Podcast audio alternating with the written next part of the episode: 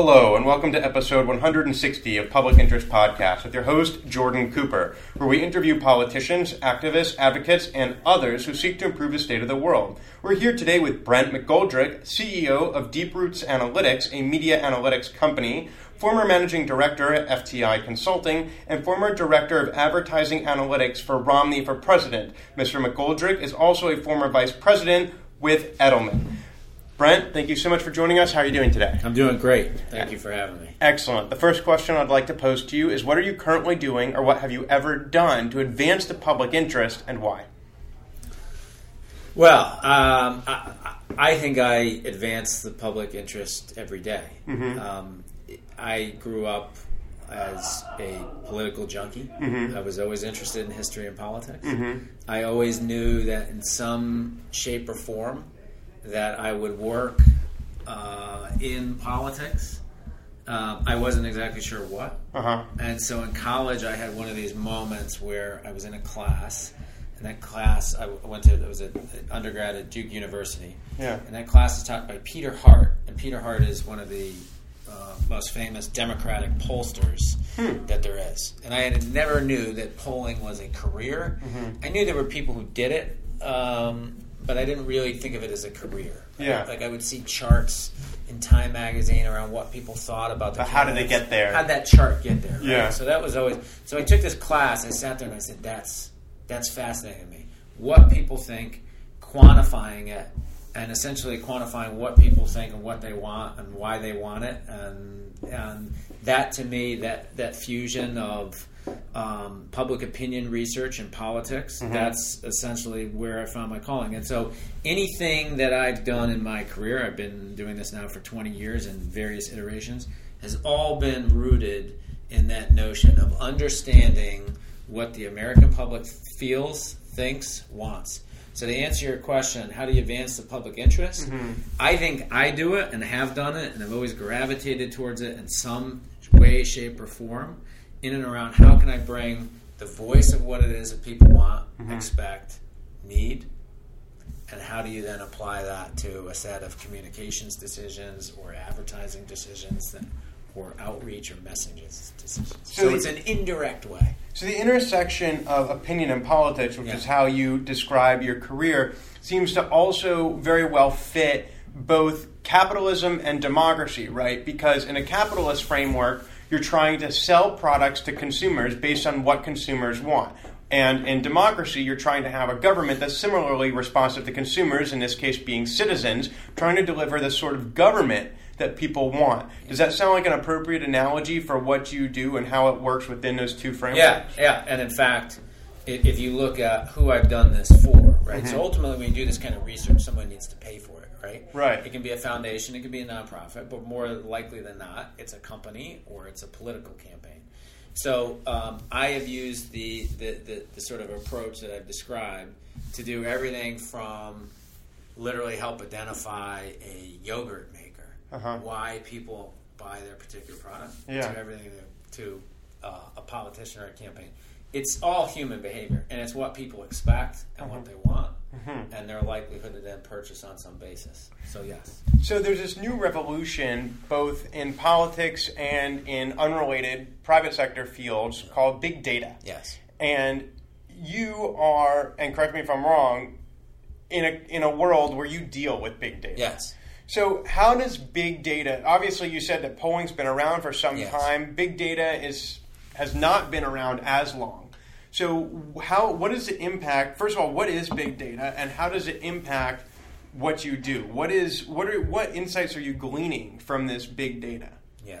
So I would I would I would draw a distinction between traditional public opinion and consumer research, mm-hmm. which is asking the consumer or the voter what it is they want, mm-hmm. what's important to them, mm-hmm. you know, and getting them to tell you, which is a, an invaluable tool, but it is one tool. I would draw a distinction between that and big data, how we come to know big data. So big data is defined as what? It's defined as data based on something that's based on the velocity, mm-hmm. right, at which it's being gathered or correct, collected. You know, the size of the uh, databases or the data sets that we're talking about. So we're not talking about necessarily about n of 1,000 polls. We're talking about millions and millions of observations. Mm-hmm. Okay? And then the third hallmark, I would say, of big data is that it doesn't have to be, but it's more often than not sort of fundamentally behavioral as opposed to attitudinal. Right? Mm-hmm. Surveys are attitudinal. What I think, what I believe, what I mm-hmm. value. Right. When we talk about big data behaviorally, we're talking about what do people check out at the supermarket? So what do they watch on TV? What do I think What I want do? versus what I actually demonstrate with my probably- action that's that I probably- want? Yes. Now the two of those are important because you don't just market to people based on behavior. There is, I, I think we we've gone the other way in the last three or four years of big data, where Mm-hmm. we've got ad agencies and campaigns and marketers who are focused on. Well, I only care about what people have and I think that that misses the boat as well, right? Which is like we need to appeal to people based on what it is they value and care about, which is often not necessarily the way they act. So you need both. Yeah, Hmm. You need both. So you've, but so you're now CEO of your own. Is this is this a company? Are you the founder? You started this company. I was one of them. Yeah. One of the founders. You're a CEO as an entrepreneur Yes. of your own analytics company, but of course you had many positions before that. So how do we get from being inspired in North Carolina by a Democrat, and are you a Democrat? I'm not a Democrat. What I, are- I have? I, I am not, and I've never. I feel like I'm a hearing. I am not, and I've never been a Democrat. so I'm a Republican. So you're a Republican Yeah. strategist. So how is it that you get from being inspired by somebody with whom you don't politically identify to being where we are today? Great question. Well, first of all, there's 20 years there. Yeah. So it doesn't happen overnight.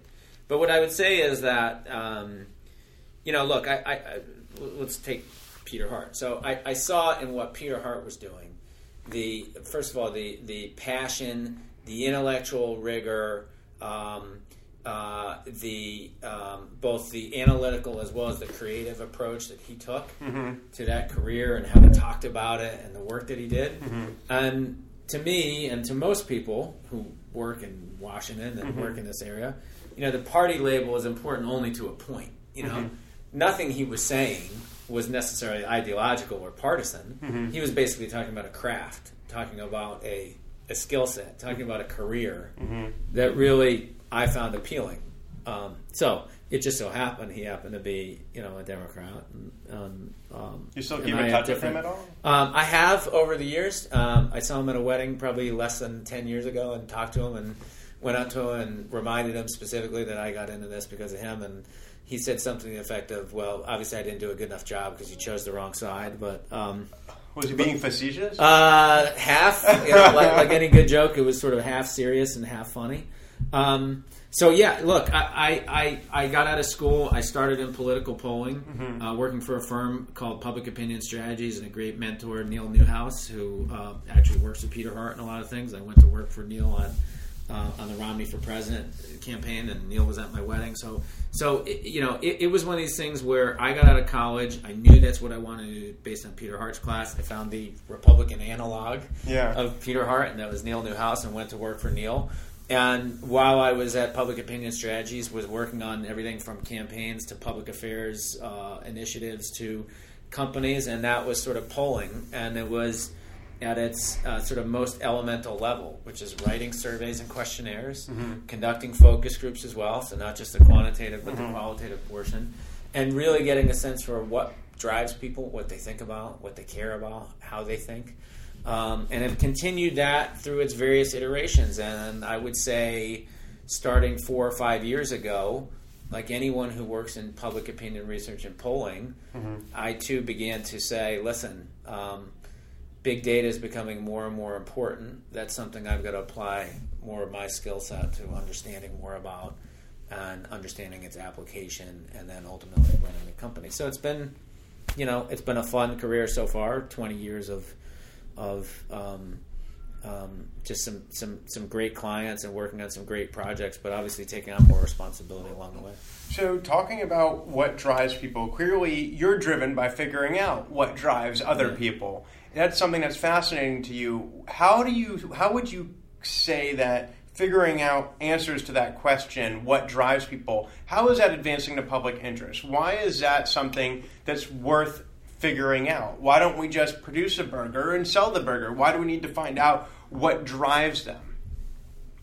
Well, I think that fundamentally people are people are fundamentally emotional beings, right? Um, they have a set of experiences that um, are their own, that are unique to them. Um, people grow up differently. They have different influences. They have different interests. They have different behaviors. Um, and like I said, they exhibit themselves emotionally differently. So uh, uh, again, I think this is the the sort of um, you know capitalist uh, in me as well as the Republican mm-hmm. is that. Look, I, I, think that the more the market, mm-hmm. whether that's the market for politics or goods and services, is responsive to what it is that people want mm-hmm. in general, mm-hmm. the better off we are, right? The exercise of free choice is important. Um, having a a having a a market in which the providers of those goods, services, ideas, policies better understand what it is that people want and what drives them is a good thing. So let's get a little more concrete. It's often been le- leveled uh, at, at Democrats that they are too stuck in logic or, or appeals to the intellect. And it's, it's sometimes been said that Republicans, uh, writ large, have been better able for the last few decades to appeal to emotion. Of course, a big exception would be 2008 with Barack Obama. Can you speak a little bit about your experience on the Romney campaign and how you balanced appeal to voters from an emotional, uh, I guess, center focus point? So I, I, guess the first is I would I'm familiar with uh, I I think that that label that that maybe Republicans appeal on a more emotional basis, Democrats appeal on a more rational basis. I, I think I'm familiar with that. I don't. I would disagree with that premise because I think that these things sort of run in cycles, right? I can remember a time when people would say, "Well, the Republicans make a rational case around, and they have no emotion uh, in their in, in their appeals, or vice versa."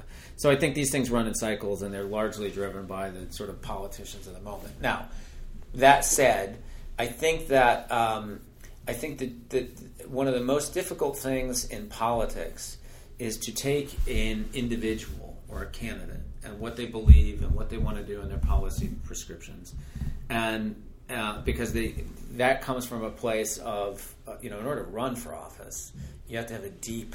I, I mean, I give these men and women great credit on either side of the aisle mm-hmm. because that takes a lot of that's not just about a thirst for power. My experience with these men and women is that they deeply feel something about the direction of the country or their ability to influence it. And so, country or state or municipality or, yes, or exactly. at any level, right? And in fact, obviously, in some cases, often more passionately at the at the at sort of the more local levels, and how you as a campaign take that mm-hmm. and help them make a case that is a combination of rational and emotional. Yeah? Because sometimes it's not just about your taxes went up or your taxes went down or this school policy is this or, mm-hmm. or education policy or what have you. But it's about um, what that person stands for and so, what voting for them stands for. So, what's the role of polling and analytics in shaping that story, in, in creating a narrative for a candidate, for a party platform, or for a campaign? So I, I am going to humbly claim that our role is less about the crafting of that mm-hmm. and more really about it's really more the execution or, and really even more specifically resource allocation so one of the things when I was sitting in that class with Peter Hart 20 years ago, mm-hmm. Bill Clinton was president, and one of the big criticisms at the time in the sort of cultural zeitgeist of Clinton mm-hmm. was he didn't have a core political philosophy that this was all essentially micro targeting and splitting up people into small groups, and that there wasn't anything that he really fundamentally cared about. And this was sort of about identifying who he could sell things to. That was sort of the criticism. That's always been the criticism. Oh, is that of, his administration or his campaign strategy that led him to victory? Um, well, of his administration, because okay. at that point it was then sort of executing on that for the purpose of re-election, ninety six and ninety seven. Mm-hmm. Um, um, my, however, I found in my career that it's it's often the opposite. I mean, it, there's very little that I've been able to do as either in polling or in analytics that can tell a campaign at any level what it is that they should care about, what it is that they should run on, what it is that they, it's really more about them saying, "Here's what I care about. These are the four or five things I care about." Now you go find me the best and most efficient and effective way to communicate those things. That's really So the candidate has core values. The electorate has core values. Yes. You, as a campaign staffer Yeah. or consultant, yes. are charged with going to the electorate and figuring out how to connect their values to the candidate's values. That's that's a very good way to put it. It's either that or it's how many people out there share those values. Is it enough to win an election? and if it isn't, And if it's not, is there a way I can translate how I think about it and care about it in terms that they care about? Yeah? And so oftentimes it is about taking an issue or a position and trying to communicate, and that's a very hard thing to do. Can you give an example from the Romney campaign about, or from something else that you've worked on, where you've translated a message in order to make it appeal more broadly to the values that your research determined are aligned with the electorate? Uh, I'll give you one that's actually about an, an industry Mm-hmm. because and because it's top of mind, and in some ways that's even more difficult. So one of the things that we see in the if you think about energy and the way we use energy, Mm-hmm. and I'm going to paint with a broad brush, but let's say that you know if you're let's say your age, you're you're younger than me, Mm-hmm. but there's a there's a, there's an age. Let's say if you're a millennial y- um, millennials have become, in some ways, it's not your fault, it's sort of the way society is. I think completely separated from how energy is created and produced in this country. Okay, and what I mean by that is oil and gas, how it's extracted, how it actually becomes to fuel uh, the, the the home. And for a long time, the energy industry has, for the most part, sort of stayed away from that. You know, they, they're- recognize that the fuels are viewed as dirty, and people want uh, sort of green and. and, and So, just to translate what you're saying for our listeners, Yeah. you're saying that a millennial may use his iPhone to tweet a criticism of carbon based go. fuels, yet it was the carbon based fuels that source the energy through his electrical socket that powers his iPhone. Yes, and how can you? Uh, and, and so, look, you can have you can have legitimate policy differences and critiques as to how energy should be produced in this country. However, work that I've done on behalf of the energy industry has been like, look, we have to make. You can have that opinion, but we also have the right to communicate and remind you of how far we've come. Yeah, in a short period of time. And so one of the things we've done is what do people value? People value innovation, right? They care about By constant sense people, you mean the broader, broader Yeah, I think a population or the owners of the I- energy No, company? no, no. I would say Americans. You think about Americans. So if I if I'm charged with trying to develop a research program, Mm-hmm. yeah, that is going to help explain Mm-hmm. the role and the value that energy sources, various energy sources, play in your day to day life. Mm-hmm. Now, why do I want to do that? Have every right to critique and make your own decisions, but part of your thinking, Mm-hmm. part of your mindset, should be informed about, hey, how did this stuff actually get there? How did this can actually? So you're talking there? about like an Exxon ExxonMobil or a BP, something like that, an energy like company. think, yeah, think of uh, the industry in general. Okay. acting through a trade group Okay. that says we need to we need to promote this this story a bit more. Okay. So we know from research, we know from cultural from cultural observation that there are values that, in general, Americans share. Right. They're impatient. They care about innovation. Mm-hmm. Right. They're on to the next thing. Mm-hmm. Go go go go go. What's you know ex- pushing frontiers. So if they see that your client is doing that, Right. like, look, you may be producing fuel through coal, but look at these new scrubbers that we're putting on the smokestacks. There's that. There's also there, there's also saying to people, listen, let me take it. Let, let me condense ten thousand years of in thirty or sixty seconds. Uh-huh. Yeah, one of the great human advances in the last two three hundred years has been what the ability to take natural sources of energy, oil, coal, natural gas, convert it into energy mm-hmm. to then power everything from you know the NICU unit in a hospital mm-hmm. to and so so what's my job in that role? My job is not to my job is not to convince people and beat them over the head or misalign them with their own values. Mm-hmm. It's to tap into a set of values that I know they have from research and to connect that with a set of facts, right? That the energy industry would love to communicate and get people to think about so that people do what? So that they at least stop and think, and that's part of their consideration set. Now, if you're extremely cynical about it, you would say this is the oil industry, big oil, basically trying to tell me to be happy with what it is that we have and dirty fuels. My response to that is no. This is the energy industry saying, look, you want a cleaner future. You want energy sources that are pr- produced in a more technologically advanced and ultimately environmentally beneficial way. The way to do that is we have to innovate. We don't go backwards. You know, we don't turn off what we know, mm-hmm. sources of energy.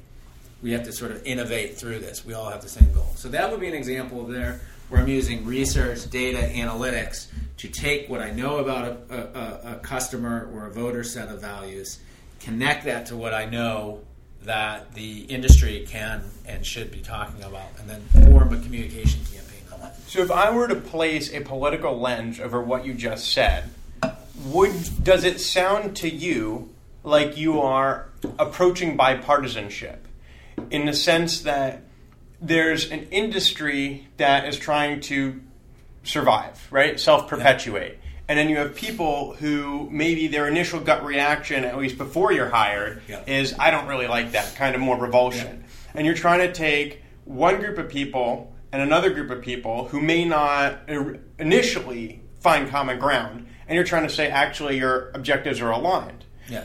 that sounds, if you were to take that from Yeah. a political within a political context, it sounds bipartisan. So going off that conclusion, is it odd that you are identified as a Republican shop here at Deep Roots Analytics versus um, why not opening up for more business? Or you know, if you're trying to Yeah. find common ground, could you deal dive into Yeah, that? yeah, yeah. I, I think, I think. Look, when it, uh, the reality is that when it comes to electoral politics, mm-hmm. and that means um, ha- having a name next to a party affiliation on the ballot. Mm-hmm. Okay, the stone cold reality is that candidates are not going to hire firms that work for both parties. Yeah, just doesn't happen. So there is, you do have to pick a side for the most part. There are some exceptions, but there are very few exceptions. If you're going to work in electoral politics, you have to pick a side. That's basically what it comes down to. Now, now let's let's put that aside for a second. When you're talking about issues, when you're talking about industries, when you're talking about organizations, we're not talking about now the binary choice at the ballot box. We're talking about trying to affect a mindset. Well, can I challenge what you just said? Yes. So, do Republicans and Democrats both buy Google and Facebook ads? Sure. And do they both advertise in, Yeah. you know, a local newspaper Yeah. or TV station? But that so, is- what's the difference? The different, well, the difference to that is that is a a transaction mm-hmm. that is completely devoid, with all due respect, to my friends at Google and Facebook, that is completely devoid of any advice, opinion, counsel. It's That is- product. it's like going to FedEx or executing a media buy by uploading a piece of creative and directing it via Facebook or Google or what have you. So, it's the advice that's part of it. Well, let's think about it. it it's, it's two people in a courtroom, right? Basically, mm-hmm. you're not going to have the defense counsel working for the plaintiff and vice versa and sharing information.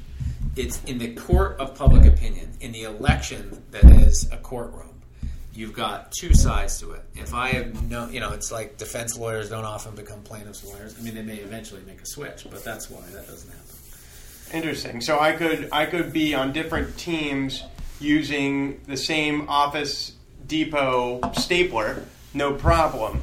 And I could be using the same strategies with big data analytics, working for a blue or a red campaign. But I I can't actually be both. That's right. That's right. So it's kind of in the mentality because what I mean, what you're doing is probably not too different than what Of Democratic firms. No, and we work with them all the time. In fact, our biggest competitors are not firms on the left. There are other firms on the right. that Well, we right, because you have markets. I mean, because Yeah. you're you're limited to this market. Yeah, but let me give you an example though. If- if- just let's leave the political Sure. aside. To your point, you mentioned something around connecting values. We have, and myself and a couple of our other partners here, have worked on four clients in which they would. Um, so one of my partners, Alex Lundry, has done a lot of work around same-sex marriage and selling that to conservatives. Yeah? What was traditionally not a conservative Republican sort of issue position, and working to say, let's use research to help identify are there ways we can talk about this issue that appeals to a conservative set of values around family formation, around stability, right? Same thing happens with everything from energy to um, happens on the other side. If you'll remember, probably less than five, ten years ago, there was a lot of there were some nascent movements between a lot of environmental green groups and and socially conservative Christian groups, right? Uh, we're, we're here to take care of the earth. It's God's creation.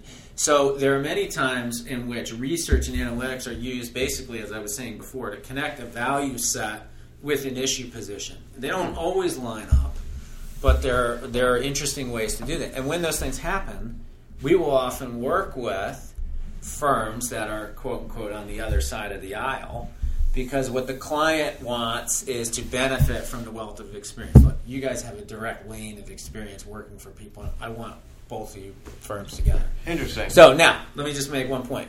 If you're out, if you're sitting outside Washington, if you're like where I grew up in North Carolina or where somebody grew up, you can either look at that as a good thing and say, "Well, this is great. See, these people can get along around a set of values," or you can look at that as some people do as this is part of the problem, in which you have basically these firms who are Republican and Democratic firms who are basically they work together. and things like that. So anyway, it, it presents its own interesting dynamic.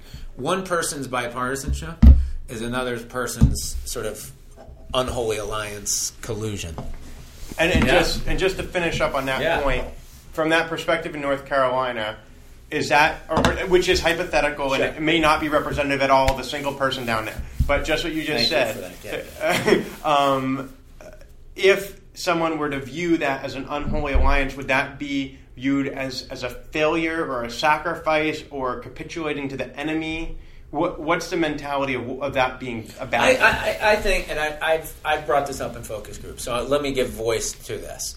Where um, you recall during the Obama administration, there was a significant amount of disagreement between Congress and the president. And so I would ask people, they would say, ah, this is a mess. These, these guys and gals can't get together and they can't work for the best interest of people. And I would say, okay, I'm going to give you a choice. Okay?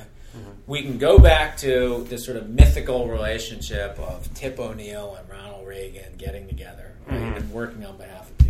For our listeners, Tip O'Neill was a Speaker of the United States House of Representatives in the 1980s who worked with President Ronald Reagan. Uh, we can go back to that, okay? Or we can have what we have now, which are basically two sides that are principled, that are dig in and oppose each other. Which life is not either or, but which would you prefer? And the more you dig into that, the more people actually are suspicious of quote unquote both sides working together. Because it becomes, well, wait, who determines the public interest that they are mutually agreed upon? And so, So, are you is- representing my interests or the interests of those other people who disagree with me? Exactly, and so and so these things get viewed with more and more suspicion. So while I, I sympathize and and I can hear the um, this sort of wistfulness for this bygone era in which people of both sides cooperated, the reality is the more you push people and you try to push people by meaning dig into their real opinions, the more they are suspicious of quote unquote sort of the ruling class sort of working together. So anyway, this uh, I'm not I'm not I'm not giving you any solutions. I'm just sort of pointing out that these are the things that that that sort of happen, and this is how people react to things like So, we need to wrap up this podcast now. I'd like to ask you a final question, which is to reflect on why it is you've been doing what you're doing to advance the public interest as you or your clients construe it. What did it, what do you hope to have accomplished throughout the course of your career by having dedicated yourself to deep root analytics, to finding out what drives people? How have you made the world a better place through your work and what why have you decided to go down this path and what do you hope will be the end result at the end of your career of you having tread this path? Well, that's a big question to answer in a short period of time, but I'll give a shot anyway. I think I think um, I, I view as sort of my professional role as shedding light onto what it is that people fundamentally value and care about, want, and also expect, which is not something I've talked much about, but what people expect of their institutions, of their leaders, of products and services that they consume. People have expectations. And if I can shed light on that to a campaign, mm-hmm. to a company, to a brand, that's important. Because believe it or not, it is more often the case that people who sit around the quote unquote big table mm-hmm. in a campaign, mm-hmm. in the halls of government, mm-hmm. or in a mm-hmm. company, don't think enough about what it is that their employees, their consumers, and voters want and need. We on the outside think that they sit there all day and go through consumer polling data, but they're listening to each other, they're talking to themselves, they talk in a circle. It's a very insular world. And so, what I hope to have accomplished is to bring the voice of people outside that and have that voice sit there at the table. Yeah, in a quantitative way, in a way, a scientific way, in a way that people take seriously and listen to. So that has been Brent McGoldrick, CEO of Deep Roots Analytics, a media analytics company, former managing director at FTI Consulting, a former staffer for the Romney for President campaign, and a former vice president at Edelman Communications, who speaks about giving the American people a seat at the table where decisions are made, whether the corporate uh, business table, whether it be the halls of government, uh, the governor's mansion. Brent seeks to really determine what drives us in a way that it sounds like some of us may not even know. He speaks about what we expect, what we want, and then what we, what we say we want. He speaks about a difference between uh, opinion about opinion research and then behavioral research about based upon the actions that we've actually taken. He uses big data to determine uh, how companies and, and, and government entities, so how capitalism and democracy can become more responsive to the everyman. Um, having been inspired by a Democratic pollster and having been uh, trained under the tutelage of a Republican pollster, Brent brings to the table a sense of what is possible if you take the conversation and frame it within, you know, the broader population that any product or policy is meant to serve. And so he seeks to advance the public interest by connecting values, by translating and crafting narratives executing and, and, and, and advising on resource allocation on how it is that we can really uh, connect value sets with issue positions, whether it be internal uh, policy directives in a corporation or a larger national policy set. So, Brent, I'd like to thank you so much for joining us today. Thank you. This has been episode 160 of Public Interest Podcast with your host, Jordan Cooper, where we interview politicians, activists, advocates, and others who seek to improve the state of the world. I remind you to subscribe at publicinterestpodcast.com, listen on iTunes, Stitcher, SoundCloud, Blubrry, Player FM, Facebook, Twitter, and LinkedIn. And should you wish to speak to Brent, you can call 240-630-0380, and that message will be communicated to him. Thank you so much for listening. We'll talk to you next time.